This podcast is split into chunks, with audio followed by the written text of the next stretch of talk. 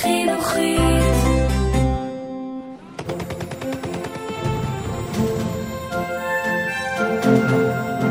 Es lebe Deutschland!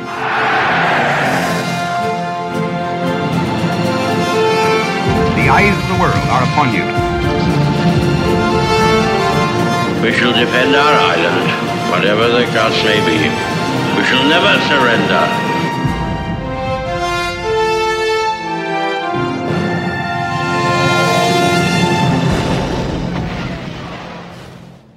ברוכים הבאים לפודקאסט מלחמת העולם השנייה של החינוכית. אני יובל מלכי. פרק 21, מדינות הציר הולכות לאחור.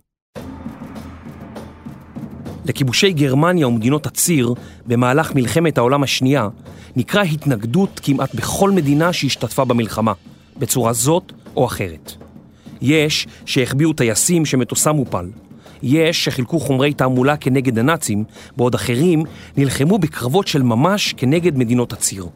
לרוב נקראו תנועות ההתנגדות במלחמה פרטיזנים, בעוד בצרפת נקראה תנועת ההתנגדות הרזיסטנס. מקור המילה פרטיזן הוא פרטה מצרפתית. באנגלית המילה הפכה לפארטי, מפלגה או תנועה. במלחמת העולם השנייה, אלו שהתנגדו לנאצים נקראו פרטיזנים, לוחמים בצבא לא סדיר שפעלו נגד כוחות כיבוש. משהחלו לצוץ תנועות ההתנגדות ברחבי אירופה, הקימו הבריטים והאמריקנים משרדים מיוחדים כדי לתמוך בהם, ולעודדם לבצע מעשי חבלה ואיסוף מודיעין עבור בעלות הברית. כדי לתקשר עם הקבוצות הללו, נשלחו סוכנים מיוחדים של בעלות הברית לגובה האריות. גם בארץ ישראל אורגנו קבוצות שכאלה, על סמך היכרותם של עולים חדשים עם ארצות מוצאם. עשרות צנחנים הוכשרו בארץ ישראל למשימה, ורבים מהם נספו במאמציהם לספק לבעלות הברית מידע חיוני. במדינות ההרריות היו תנועות התנגדות בטוחות יותר, כיוון שהתחבאו מהגרמנים ביתר קלות. בהולנד ובדנמרק, שתי מדינות שטוחות למדי, היה קשה לתנועות ההתנגדות לפעול ולמצוא מחסה בערים או ביערות מבודדים. למרות הסכנה, ככל שהלכה המלחמה והתארכה, עזרו רבים מהתושבים המקומיים לתנועות ההתנגדות, אף על פי שידעו מה העונש הצפוי להם באם ייתפסו. הגרמנים ניסו להחדיר סוכנים לארגוני ההתנגדות, ואף הצליחו לתפוס תאים שלמים בעזרת הסוכנים הללו. התנועות לא היו אחידות, בדרך כלל לא שיתפו פעולה ביניהן, ולעיתים אף לחמו זו נגד זו. תנועת ההתנגדות הגדולה ביותר במלחמה הייתה ביוגוסלביה.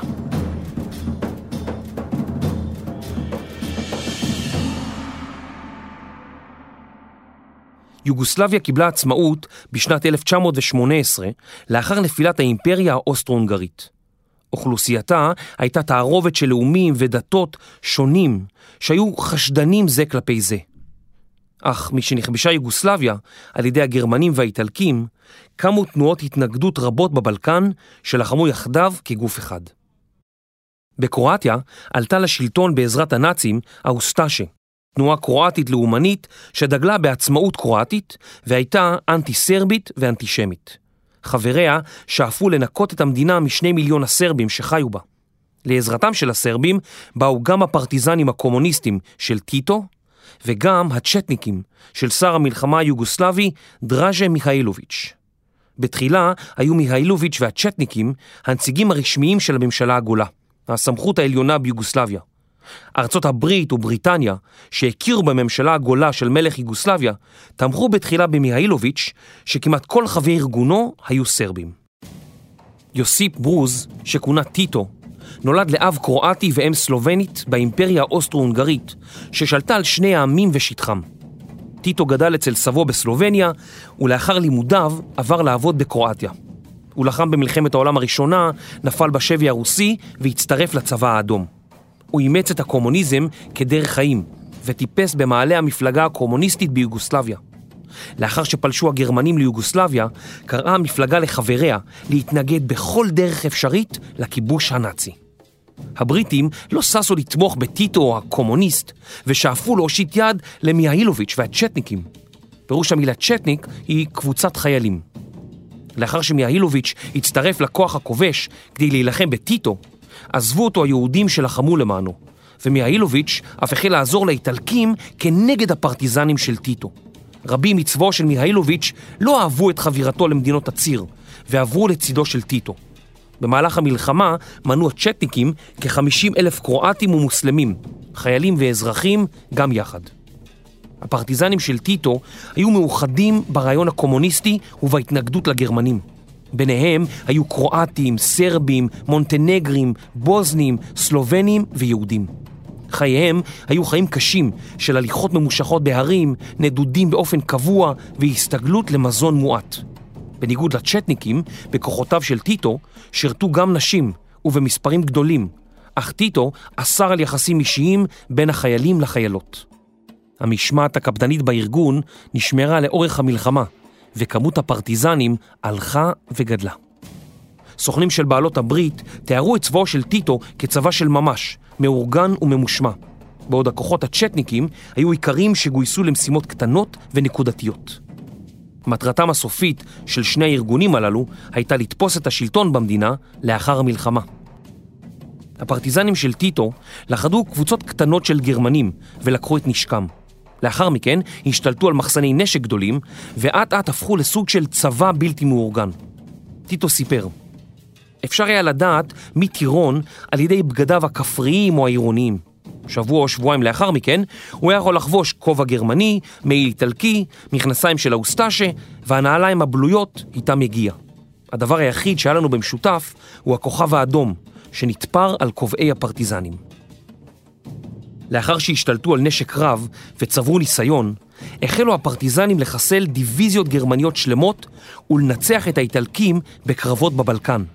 הם שחררו יהודים ממחנות הסגר, ואלה, בתמורה, הצטרפו לכוחותיו של טיטו. היהודים ראו בטיטו מושיע, ורבים מהם עלו לדרגות בכירות בארגונו. תשעת צנחנים מארץ ישראל נשלחו לשמש כאלחוטנים במפקדתו, ורופאים הגיעו כדי לעזור לכוחותיו. אחד מהם, הדוקטור ישראל מעריק, צנח מספר פעמים ליוגוסלביה הכבושה כדי לטפל בחיילי טיטו הפצועים, וסיכן את חייו לא מעט במהלך המלחמה. בסופה הותר במדליה על פועלו. למרות שטיטו והפרטיזנים פגעו קשות בגרמנים ובאוסטשה הקרואטית על ידי פשיטות ופעולות גרילה, הם שנאו שנאת מוות את הצ'טניקים. טיטו אף ניהל משא ומתן סודי עם הגרמנים על הפסקת אש, כדי שיוכל להתרכז במאבקו מולם. באביב 1943 החלו בעלות הברית להיעזר בטיטו במקום במיהאילוביץ'. צ'רצ'יל קרא את דוחות האולטרה והבין כי הגרמנים פוחדים הרבה יותר מהפרטיזנים מאשר מהצ'טניקים. בתחילת 1944 הוא העביר באופן רשמי את תמיכתה של בריטניה לטיטו, ובעלות הברית החלו לשלוח לו נשק וציוד. בעוד כוחותיו של מיהאילוביץ' קיבלו לידם 27 טון של ציוד, קיבלו הפרטיזנים למעלה מ-5,000 טון.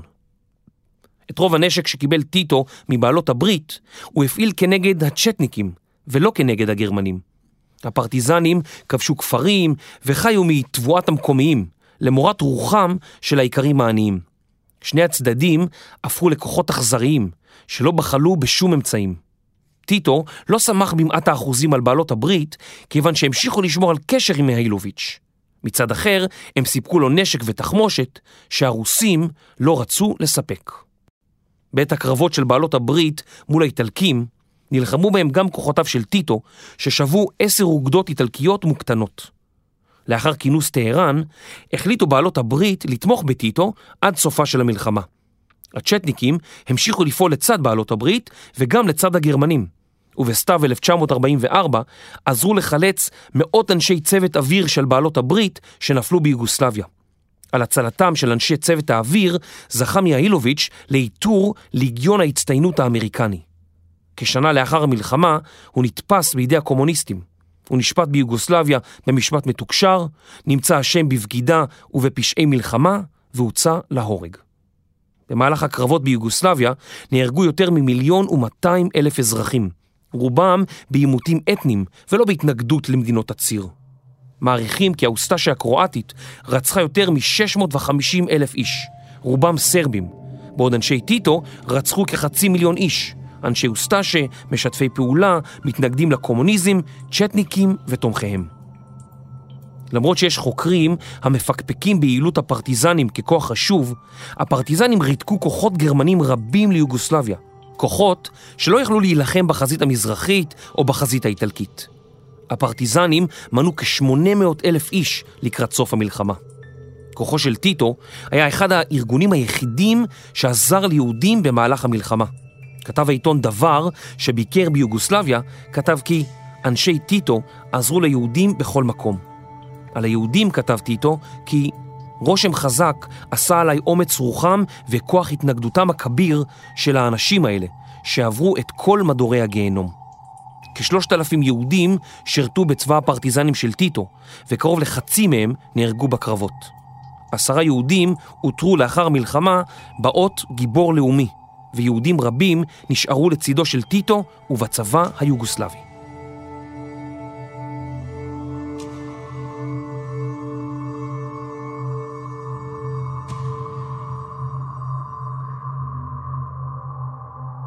אחת מהפרטיזנים הייתה לפא רדיץ', שהצטרפה לשורות הפרטיזנים בגיל 16.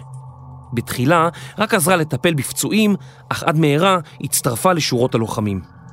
בפברואר 1943 נתפסה לפא רדיץ' על ידי הנאצים, שהתעללו בה במשך ימים שלמים, בניסיון לגלות מידע אודות מנהיגים קומוניסטים מקומיים ומקומות מסתור של הפרטיזנים.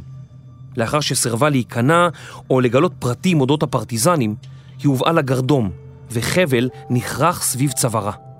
הגרמנים נתנו לה אפשרות אחרונה לגלות את מקום המסתור של חבריה. אך לפא צעקה לחיי המפלגה הקומוניסטית והפרטיזנים. לחמו אנשים למען חירותכם, אל תיכנעו לכוחות הרשע. אני אמות, אך אחרים יבואו לנקום את מותי. במהלך המלחמה נתגלו ביוגוסלביה לפא רדיצ'ים רבים, בני נוער שלחמו לצד הפרטיזנים והקריבו את חייהם למען המלחמה בכובש הנאצי האכזר.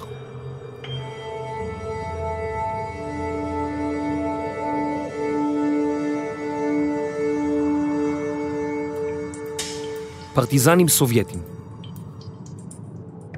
הסובייטים החלו לגייס פרטיזנים להילחם בגרמנים כבר בתחילת המלחמה, אך מספרם היה מועט והם לא פעלו באופן רציף. אך לאחר מספר מעשי זוועה ורציחות המוניות של אזרחים, החלו האזרחים הסובייטים להתנגד לגרמנים. הם קיבלו הוראות הישר ממוסקבה ומשירות המודיעין של ה-NKVD. פרטיזנים שבחרו להתנגד להוראות נורו על ידי אנשי ה-NKVD. אך אלו שקיבלו את מרות מוסקבה צוידו במזון, בתרופות ובנשק, כולל טנקים וארטילריה. הפרטיזנים ביצעו פעולות חבלה כנגד קווי הרכבת והכוחות הגרמנים, ואז ברחו ליערות או לאזורי אדמת ביצות, היכן שהגרמנים לא יכלו לרדוף אחריהם. הפרטיזנים שלטו באזורים נרחבים, ומשנת 1943, עת התקרבה החזית אליהם, פוצצו הפרטיזנים הסובייטים עשרות גשרים, חיבלו בקווי תקשורת וביצעו מאות פעולות חבלה נרחבות. הגרמנים החלו לשטח ולכסח מאות מטרים סביב מסילות הרכבת, אך מעשי החבלה המשיכו. משהגיעו הסובייטים לאזורים בהם היו פרטיזנים, הצטרפו רבים מהם לצבא האדום והמשיכו בלחימה כנגד הגרמנים. הצבא האדום סיפק לפרטיזנים מכשירי קשר ותקשר איתם ביעילות. על אף שיתוף הפעולה בין הצבא הסובייטי לפרטיזנים, העדיפו הסובייטים להקריב חיי פרטיזנים כדי שיוכלו לשמור על אמינות גדודי המודיעין הגרמני. לעתים הם שידרו הודעות לפרטיזנים שידעו שהמודיעין הגרמני קולט. הסובייטים רצו שגדודי המודיעין הגרמני לא יחשדו בכלום, מפני שבעת מבצעים גדולים היו הסובייטים מעבירים בקשר הודעות שווא שהגרמנים קלטו. בקיץ 1943 החלו הגרמנים בפעולות נרחבות כנגד הפרטיזנים הסובייטים. הם הפציצו עיירות שבהן שהו פרטיזנים, ולאחר מכן הגלו מאות אלפי אזרחים, תושבי הכפרים והעיירות שבחזית, למחנות עבודה, כדי שלא יוכלו לספק מחסה ומסתור לפרטיזנים בהרים וביערות. מעריכים כי כ-150 אלף פרטיזנים לחמו בשטח ברית המועצות כנגד הגרמנים. כעשרה אחוזים מהם היו יהודים, כולל יחידת הפרטיזנים על שם ז'וקוב, מחנה המשפחות בפיקודו של שלום זורין, יחידת הפרטיזנים שנמלטה מגטו מינסק והיחידה של האחים ביאלסקי.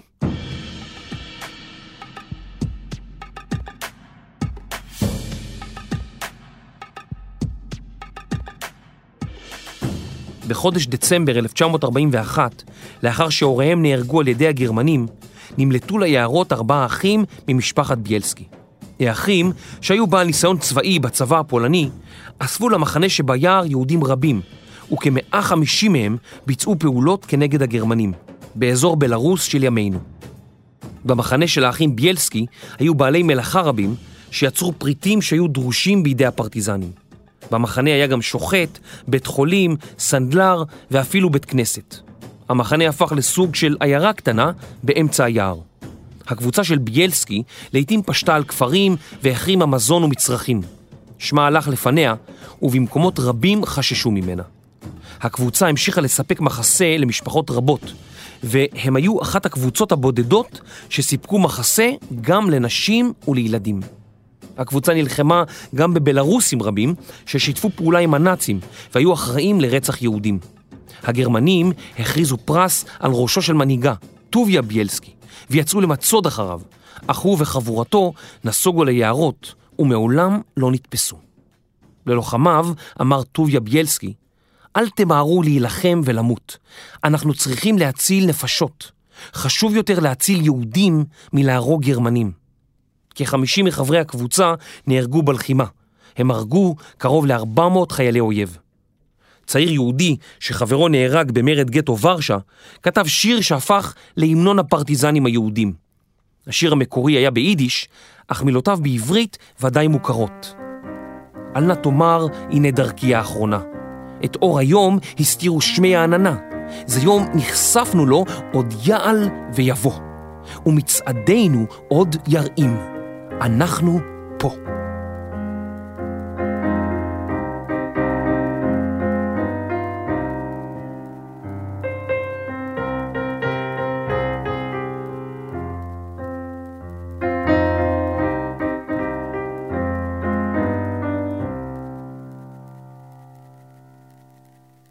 השרנהורסט. שנה לפני פריצת המלחמה הושקה בגרמניה סיירת מערכה גרמנית בשם השרנהורסט. לשרנהורסט הייתה אחות תאומה שנקראה גנייזנאו, ושתיהן כונו על ידי בעלות הברית האחיות המכוערות. על השרנהורסט, שהייתה קטנה יותר מאוניית מערכה בריטית, שירתו כאלפיים מלאכים. אורכה היה כ-235 מטרים, היא שוריינה ביותר משלושה וחצי מטרים של פלדה, וצוידה ביותר מ-60 תותחים מסוגים שונים ומשגרי טורפדו. מפלצת של ממש. בנוסף, היא נשאה מספר מטוסים אמפיביים שיכלו לנחות במים והועלו במנוף על הסיירת. שתי האוניות גרמו לנזקים גדולים לבריטים והטביעו עשרות ספינות, נושאת מטוסים, משחטות ואוניות סוחר רבות. השרנהוסט ספגה פגיעת טורפדו באחד הקרבות, אך למרות שאלפי טונות של מים חדרו אליה, היא לא טבעה. בתחילת שנת 1941 הטביעו האחיות 22 ספינות בריטיות ללא שספגו פגיעה אחת. הבריטים גילו היכן עוגנות שתי הספינות, ולמרות עשרות גיחות והפצצות, לא הצליחו להטביען. הגרמנים החלו להאמין כי הסיירת אינה ניתנת להטבעה. בשנת 1942 הצליחו הבריטים לפגוע בגנייזנאו ולהשביתה כליל. השרנהורסט נותרה עתה לבדה. היא המשיכה לפגוע בספינות רבות שעשו דרכן לברית המועצות, או שהיו בדרכן חזרה, ולהטביען. בדצמבר 1943 יצא השרנוסט עם חמש משחטות בכיוון שיירה שכזאת. המשחטות הגרמניות התפרסו על שטח רב כדי לאסוף מודיעין על מספר ספינות הקרב הבריטיות שליוו את השיירה, והשרנוסט נשארה לבדה. הבריטים, שגילו אותה בעזרת המכ"מים המתקדמים שהיו ברשותם, החלו לירות עליה והשביתו לחלוטין את מכ"ם הספינה הגרמנית. הבריטים המשיכו לירות ולפגוע בשרנהורסט וסגרו עליה ממספר כיוונים. בסביבות השעה שמונה בערב ירו הבריטים טורפדו שפגע בשרנהורסט והיא החלה לטבוע. הבריטים אספו מהמים כ-30 ניצולים, אך מחשש לצוללות גרמניות, או כנקמה על היחס הגרמני למלאכים הבריטים, השאירו הבריטים את שאר המלאכים במים הקפואים והסתלקו. השרנהורסט טבע בים, ועימה כ-1900 מלאכיה. ווינסטון צ'רצ'יל חלה באותו הזמן, אך הוא סוף סוף התעודד מהחדשות הטובות.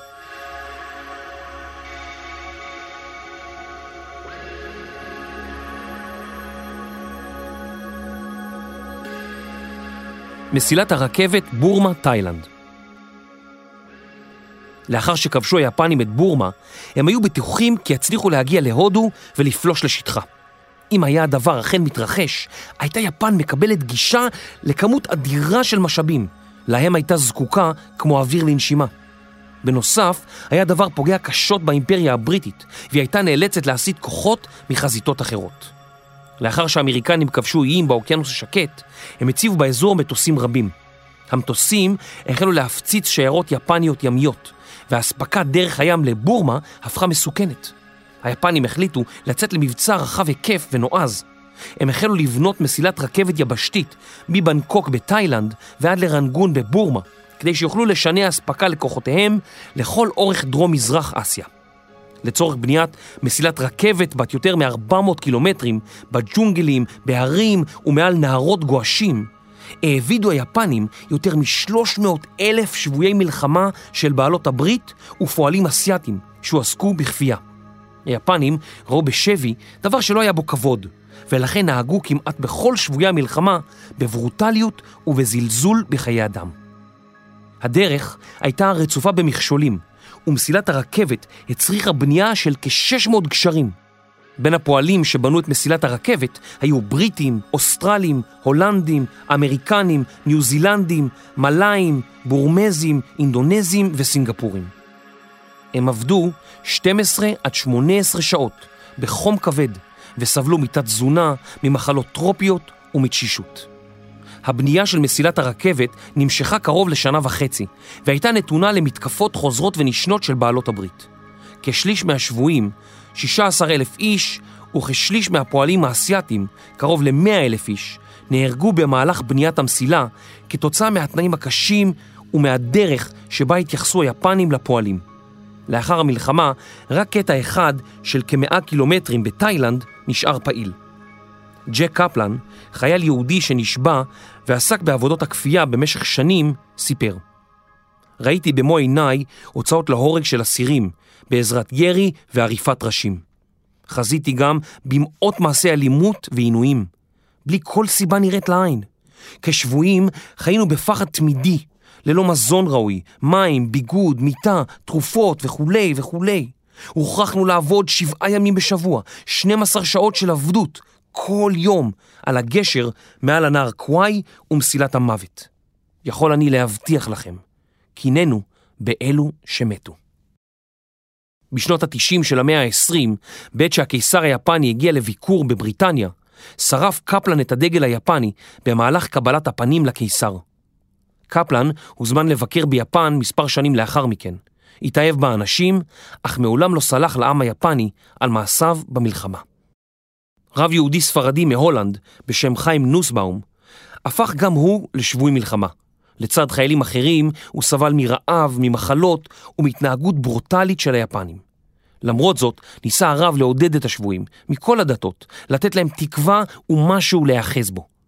שנים מאוחר יותר כתב ספר בשם הרב על נהר קוואי. שבויים יהודיים סיפרו כי הרב חיבר רבים מהם, ולמרות שהיו מרקע שונה, בני מדינות שונות ודיברו בשפות שונות, הם חשו בתחושה חמימה של שייכות לאותה קהילה. בשנות ה-50 של המאה הקודמת יצא לאקרנים הסרט הגשר על נהר קוואי, שהפך לשובר קופות וזכה בשבעה פרסי אוסקר. הסרט היה מבוסס על ספר דמיוני לחלוטין. לדברי השבויים שצפו בסרט, הוא לא תיאר את המציאות הקשה שחוו השבויים במחנות כפי שהייתה באמת. כששחררו בעלות הברית את מחנות השבויים שבנו היפנים, הם נדהמו למצוא בהם שבויים מורעבים שעברו עינויים פיזיים ומנטליים. הם היו רזים בצורה מחרידה. עצמותיהם בלטו ותמונותיהם מזכירות את משוחררי מחנות הריכוז. עשרות מפקדים יפנים הועמדו למשפט והוצאו להורג בעוון פשעי המלחמה המחרידים שביצעו בבורמה.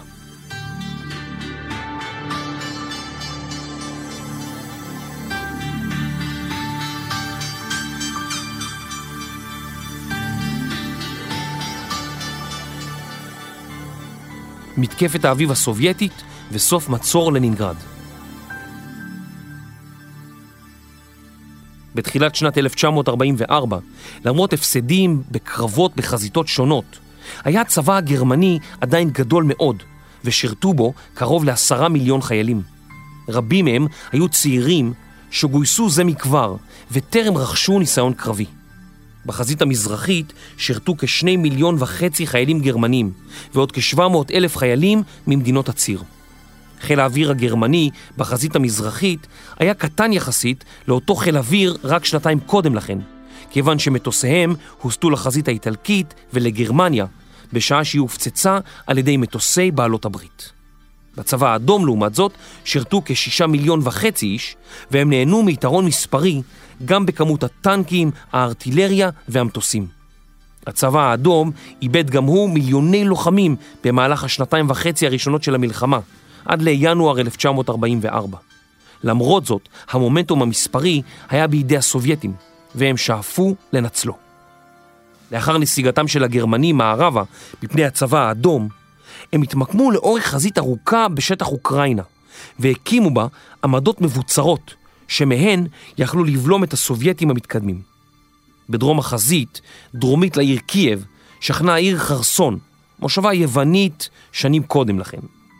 במהלך המתקפות הסובייטיות נוצר כיס גרמני באזור העיר, שהסובייטים רצו להקיף ולנטרל. הגנרל מנשטיין זיהה את הסכנה וטס למאורת הזאב בצפון פולין, מפקדתו של הוורמאכט ושל היטלר. מנשטיין ביקש מהיטלר להסיג את הכוחות מערבה, אך היטלר סירב. מנשטיין ביקש לשוחח עמו ביחידות, ודרש כי היטלר ימסור לידיו את הפיקוד בחזית המזרחית. היטלר זעם והפסיק את הפגישה ביניהם. מנשטיין נשלח לחזית המזרחית לבצע את שפקד עליו היטלר. הסובייטים התמקמו מצפון לכוח הגרמני ומדרומו.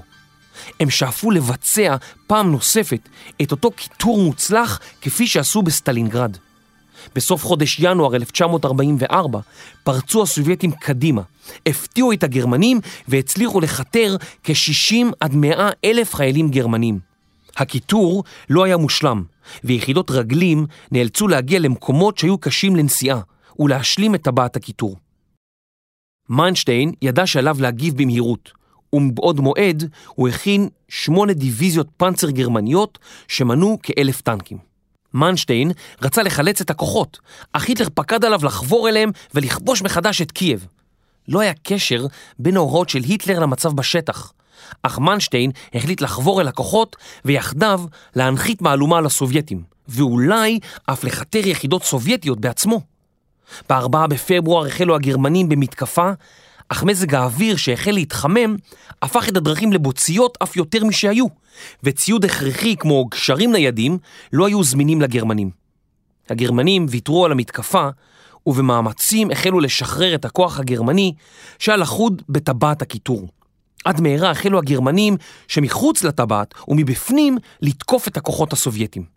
בכל אותה עת, בתעוזה רבה ומול אש נ"מ כבדה, הצניח חיל האוויר הגרמני חבילות אספקה, ואף נחת באזור המכותר כדי לחלץ פצועים ולספק אלפי טונות של דלק, תחמושת ומזון לכוחות הנצורים. המטוסים הגרמניים ספגו אש מהקרקע ורבים מהם הופלו. למרות זאת, הצליחה הרכבת האווירית הגרמנית לספק יותר מ-100 טון אספקה ביום, ושמרה על כוחם של הנצורים. הסובייטים הלכו וסגרו על הכוח במהלך חודש פברואר. הם תכננו להנחית מהלומה ניצחת על הגרמנים. ב-19 בפברואר, יום אחד בלבד לפני המתקפה הסובייטית המתוכננת, החלו הגרמנים לנסות לפרוץ החוצה. רוב כלי הרכב המשוריינים של הגרמנים לא פעלו או הושמדו, ובשל כך רובם נעו רגלית. במהלך הלילה הם הצליחו להתקדם והגיעו עד לנהר. שם חצו אותו רבים מהם והגיעו לצד השני. מצב הדרכים הבוציות לא אפשר לסובייטים להעביר לאזור יחידות חי"ר או כלי רכב ממונעים, ועשרות אלפי חיילים גרמנים חברו לכוח הגרמני בצד השני של הנהר. כ-20 אלף חיילים לא הספיקו לעבור את הנהר, והם נהרגו תוך ימים ספורים בידי הסובייטים. למרות שעשרות אלפי גרמנים הצליחו להימלט, הם נמלטו ללא כלי רכבם המשוריינים, ורבים כבר לא היו בכושר לחימה. דיוויזיות גרמניות שלמות רותקו לאזור, וגם הן איבדו כלי רכב וחיילים. היה ברור כי הסובייטים עברו ממצב של מגננה למצב מתקפה, והם החלו ליזום מבצעים גדולים כדי להביא להשמדתם של כמה שיותר טנקים וחיילים גרמנים. למרות שעשרות אלפי חיילים גרמנים נחלצו מהמצור, קרא אליו היטלר את מנשטיין ומפקדים אחרים בחזית המזרחית ופיטר אותם מתפקידם. הוא זעם כי במקום לכבוש את קייב הם נסוגו מערבה, והחליפם במפקדים אחרים. בתחילת שנת 1944 העבירו הסובייטים מאות טנקים ועשרות אלפי חיילים לחזית לנינגרד. וכל זאת בחשאי. באמצע חודש ינואר פתחו הסובייטים בהרעשה כבדה על הקווים הגרמניים בעזרת יותר מ-20 אלף תותחים ו-1,500 משגרי רקטות או קטיושות. בתוך שעה וחצי ירו הסובייטים כ-220 אלף פגזים שזעזעו את הבניינים בלנינגרד. הסובייטים החלו לנוע אל עבר העמדות הגרמניות ולדחוק אותם לאחור. עד מהרה החלו הגרמנים לנוע מערבה, וטווח התותחים שלהם כבר לא הגיע ללנינגרד. בסוף חודש ינואר, לאחר 880 ימים רצופים, הוסר סופית המצור על לנינגרד והסובייטים נעו בעקבות הגרמנים ויחידות האס-אס החמושות שגויסו מבלגיה, מהולנד ומסקנדינביה.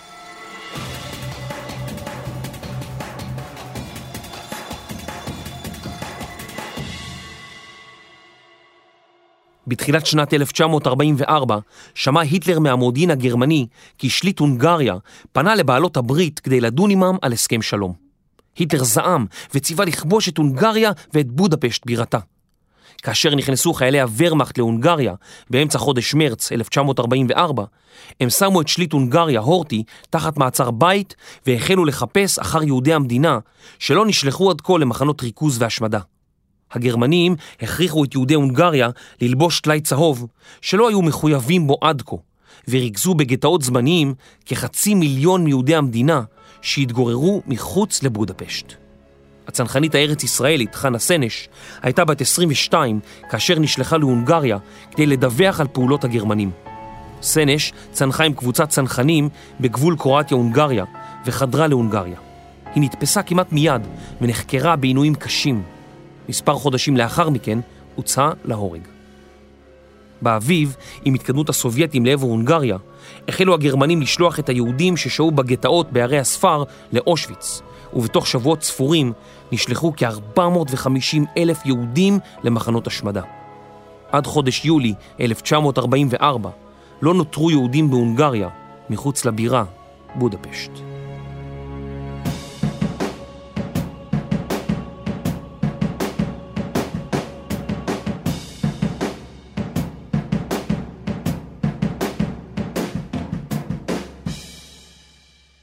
כיבוש אנציו וקרב מונטה קסינו. לאחר שנחתו כוחות בעלות הברית באיטליה, הם החלו להתקדם צפונה. האמריקנים במערב והבריטים במזרח. הגרמנים הקימו קווים לרוחב איטליה, ואלו נקראו קווי החורף. ביניהם היה קו מרכזי אחד בשם קו גוסטב. הקווים תוכננו כך שהעמדות הגרמניות מוקמו סמוך לנהרות רחבים או על פסגות הרים, ומהם ירו הגרמנים ולא אפשרו לבעלות הברית להתקדם צפונה. בעלות הברית, שתכננו לכבוש את רומא תוך מספר שבועות מרגע נחיתתם באיטליה, התבדו ונאלצו להשלים עם המציאות הכואבת. בתחילת שנת 1944 הועברו מפקדים רבים מטעם בעלות הברית מהחזית האיטלקית לאירופה כדי לתכנן את הפלישה לצרפת. מזג האוויר באיטליה הפך קר ומושלג, והתקדמות בעלות הברית נעצרה כמעט לחלוטין. החיילים שנלחמו באיטליה כבר חצי שנה היו עייפים ומותשים. חלקם היו מרושלים, לא מגולחים, מדיהם מלוכלכים ונעליהם מפורקות. גם הבריטים, שהתקדמו בצד המזרחי של איטליה, לא הצליחו להבקיע את קווי החורף הגרמניים, וסבלו גם הם ממזג אוויר קר וממחסור באספקה, כתוצאה מההפצצות האמיצות של הלופטוואפה על נמלים בדרום איטליה. באיטליה עצמה הורגש מחסור במזון. הנשים שנותרו מאחור ניסו לפרנס את משפחותיהם, ועד מהרה זנות הפכה נרחבת במדינה. במקרים מסוימים הציעו נשים את עצמן תמורת כמה סיגריות או קופסת שימורים. כעשרה אחוזים מחיילי בעלות הברית לקו במחלות מין מדבקות, ועד מהרה נאלצה המשטרה הצבאית להתערב ולחפש אנשי צבא בבתי זונות. רבים מאנשי המשטרה הצבאית לא מיהרו לצאת מבתי הזונות שמצאו. הסחורה הרבה שהגיעה לנמלי איטליה יצרה שוק שחור בסחורה גנובה בעיקר. כיוון שהיה מחסור גדול מאוד במלח, לא ניתן היה לשחוט חיות ולשמר את בשרן. תת-התזונה הייתה גורם מרכזי להחלשת המערכת החיסונית, והיא הביאה להתפרצויות מחלות רבות. האמריקנים נאלצו לרסס את תושבי נפולי ב-DDT כדי לחסל קינים שדבקו בתושבי העיר והפיצו את המחלות. צ'רצ'יל החלים מדלקת ריאות חמורה שפקדה אותו, ורצה לעקוף את הקו הגרמני ולהנחית כוחות בעורף האויב, צפונית לקו גוסטב. המפקדים הבכירים שהתנגדו לתוכנית בתחילה כבר היו באירופה, וצ'רצ'יל הצליח לשכנע את מפקדי הכוחות האמריקנים לבצע את תוכניתו. מפקדים רבים לא אהבו את התערבותו של צ'רצ'יל במבצעים צבאיים. רמטכ"ל בריטניה, אלן ברוק, כתב ביומנו כי צ'רצ'יל הוא במצב מסוכן, לגמרי לא יציב, ואלוהים יודע כיצד נסיים את המלחמה אם הדבר יימשך. לאחר בחינת החופים שמעבר לקווי הגרמנים, הוחלט לנחות בעיירת החוף אנציו, כ-50 קילומטרים דרומית לרומא. הגנרל האמריקני קלארק תכנן לנחות בחופים, לנתק את קווי התקשורת הגרמנית ולכבוש את רומא. מספר ימים לפני הנחיתה באנציו התקדמו כוחות בעלות הברית צפונה, אך היה עליהם לעבור מעל נהרות הרפידו והגרגליאנו הרחבים. הגרמנים מקשו את גדות הנהרות והכינו עמדות ממוגנות בצד השני, ואלו חלשו על הנהרות. הם הצליחו להנחית אש ארטילרית כבדה ולגרום לאלפי אבדות לבעלות הברית שנסוגו לאחור. את הפצועים היה קשה מאוד לחלץ, ורבים נשארו על גדות הנהר במשך שעות ארוכות עד שזכו לטיפול רפואי. כדי להצליח להגיע לרומא, היה לכוחות לחצות את הנהרות האיטלקים הרחבים. הלקוחות היה לנוע בין הערים ודרך העמקים, לירי ורפידו. מעל הכניסה לשני העמקים הללו שכנה גבעה בגובה של כ-500 מטרים, ועליה עיירה בשם מונטה קסינו. שמה של העיירה נגזר משמה הרומאי, קסינו מהררית. העיירה הפכה לסמל איטלקי לאחר שנפוליאון וחייליו טיפסו במעלה הגבעה והרסו את העיר. הגרמנים ששלטו על הכניסה לעמקים לא אפשרו לכוחות בעלות הברית לנוע דרכם צפונה. בסוף ינואר 1944 עלו דיוויזיות של בעלות הברית על אוניות ונחתו בחוף אנציו. מעל אנציו התנוססו רכסי הרים גבוהים ורצועת החוף הייתה צרה. לאחר שנחתו בהפתעה על החוף, לא המשיכו הכוחות להתקדם, ובמקום זאת קבעו בסיסים במדרוני הרכסים. הגרמנים שהופתעו החלישו למקום תגבורת. לאחר מספר ימים ניסו בעלות הברית לפרוץ החוצה ולהתקדם במעלה הרכסים, אך נבלמו שוב ושוב על ידי הגרמנים ונהדפו לאחור. בחודש פברואר תקפו מטוסי בעלות הברית מנזר עתיק על רכס מונטה קסינו, מפני שהאמינו כי הגרמנים יורים עליהם משם. הם הטילו יותר מאלף טון של פצצות ופצצות תבערה על המנזר, שהפך לגל אבנים. שנים מאוחר יותר, התברר כי הגרמנים לא השתמשו במנזר הרם, אך לאחר שנהרס בהפצצות בעלות הברית, החלו לעשות שימוש בהריסותיו, ומשם לצלוף הלקוחות. לקראת סוף חודש פברואר, היו כוחות בעלות הברית תקועים באיטליה. הם לא הצליחו להביא לפריצה באנציו ונשארו באזור החוף. הם גם לא הצליחו להתגבר על קו ההגנה הגרמני בראש מונטה קסינו, ולא הצליחו להתקרב לרומא. למרות שכ-160 אלף פגזים נורו, פי עשרה מאלו שנורו על ידי הגרמנים, לא הצליחו בעלות הברית לחדור את קווי ההגנה הגרמנים. בעלות הברית החלו להפעיל כוחות נוספים ויחידות צפון אפריקאיות, ניו זילנדיות והודיות, אך גם הן לא הצליחו לכבוש את הגבעה.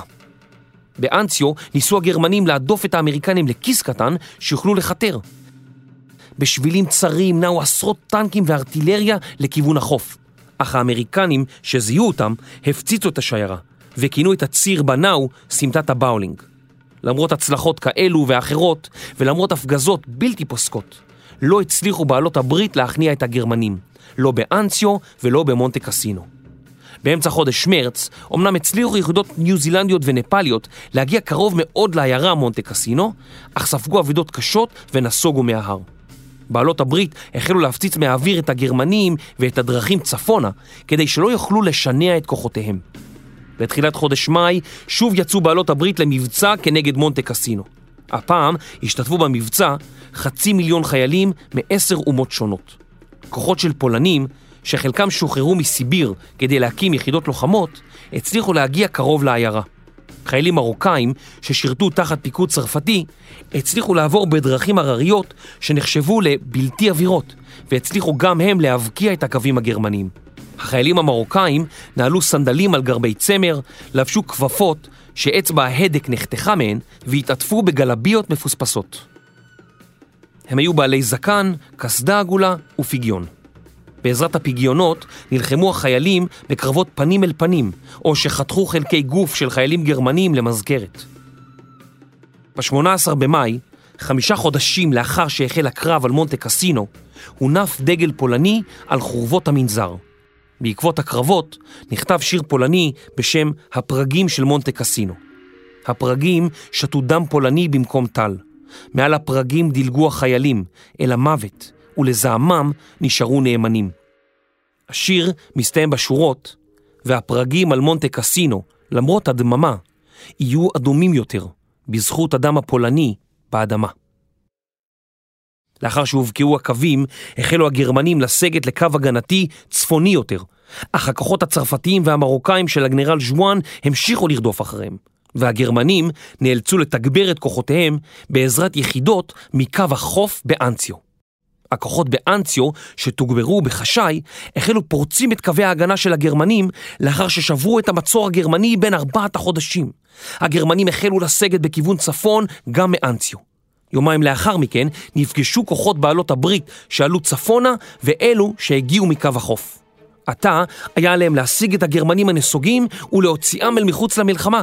הגנרל האמריקני קלארק חש עתה כי רומא במרחק נגיעה, והורו לכוחותיו לנוע בכיוון הבירה, במקום לרדוף אחר הדיוויזיות הגרמניות החבוטות. קלארק היה נחוש להצטלם ברומא ראשון, וחשש כי הבריטים יעשו זאת לפניו. הוא הורה למשטרה הצבאית האמריקנית שלא לאפשר לאף יחידה, חוץ מהאמריקנים, להיכנס לרומא. הגרמנים הנסוגים הבינו כי לא יוכלו להחזיק ברומא מול כוח בעלות הברית, ובתחילת חודש יוני נסוגו מהעיר. כותרת העיתון דבר ב-1 ביוני 1944 סיפרה כי בחזית איטליה נכבשו עוד כפרים בדרך לרומא. למחרת, הכותרת הכריזה כי הובקע המעוז הגרמני האחרון לפני רומא. ביום ראשון ה-4 ביוני, רומא שומעת את רם תותחי הברית הגובר, ובחמישה ביוני הכריזה כותרת העיתון כי רומא נפלה. ההתרגשות בארץ הייתה גדולה, והמאמר המרכזי של העיתון דבר נכתב בצורה תנכית משהו. רומא נפלה. הנה הולכת ומתקרבת תקוות הקץ. אפשר שעתה של ברלין קרובה יותר מאשר ניתן לשער. לא באפס יד יפלו האויב ומבצריו אחד אחרי אחד. בקרב אדירים יפולו. כבוד לנספים במערכה. אשרי המשחררים, ליבנו גאה היום, כי בין המחנות הנכנסים היום לשערי רומא, גם אחינו, בני עמנו. ליבם דופק היום יחד עם ליבותינו אנו. רומא שוחררה, תקום גם יהודה.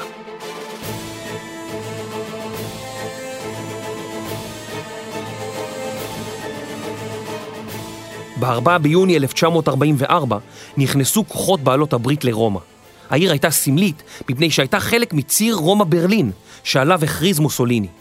המוני אנשים הציפו את הרחובות וקיבלו את האמריקנים בשמחה, בפרחים, בנפנוף מטפחות ובהתרגשות גדולה. אותה העיר שבה נשא מוסוליני את נאומיו הפשיסטים, שבהם איים על כל אויבי איטליה, נפלה לידי בעלות הברית. למחרת הגיע לרומא מר קלארק, ובמסיבת עיתונאים הכריז על רומא כעיר משוחררת. בנאום ברדיו הכריז רוזוולט כי עיר אחת מתוך שלוש נפלה. הוא גם הזהיר כי גרמניה עדיין לא עמדה ליפול, וכי המלחמה תימשך עוד זמן רב. במהלך חמשת חודשי הקרבות במונטה קסינו ובאנציו נהרגו אלפים ונפצעו עשרות אלפים. בשירם של הפינק פלויד, כשהנמרים השתחררו, מספר סולן הלהקה רוג'ר ווטרס על קרבות החוף של אנציו, שם נהרג אביו.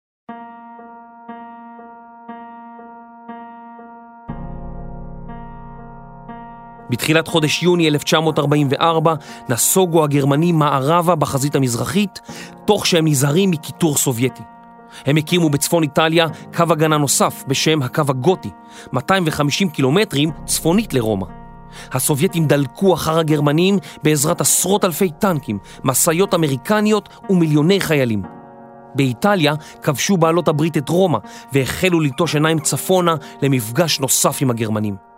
הבריטים שאפו להתקדם צפונה ולהשתלט על אזור הבלקן לפני שהסובייטים יגיעו לאזור.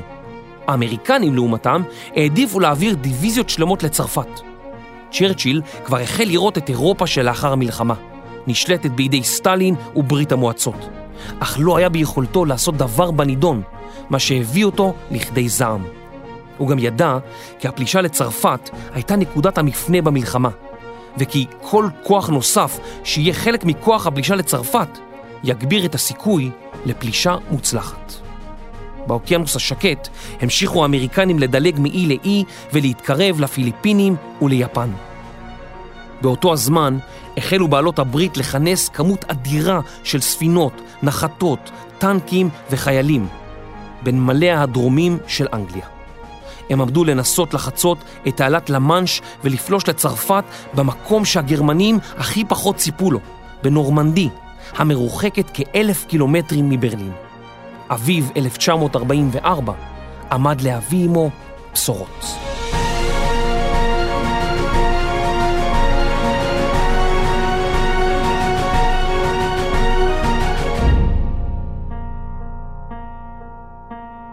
פרק 21, מדינות הציר הולכות לאחור. מחקר כתיבה ועריכה, קרני דינטי ויובל מלכי. מפיק ראשי, רני שחר. עריכת לשון, דינה בר מנחם. עריכת סאונד, סוף הסטודיו. אחראית מטעם החינוכית, שרון ויינברג שפיגלר. שותפי הפקה, פודקאסט ישראל בע"מ. הפקה, קטעים בהיסטוריה. נשתמע בפרק הבא. אני יובל מלכי. מלחמת העולם השנייה, הפודקאסט של החינוכית. חינוכית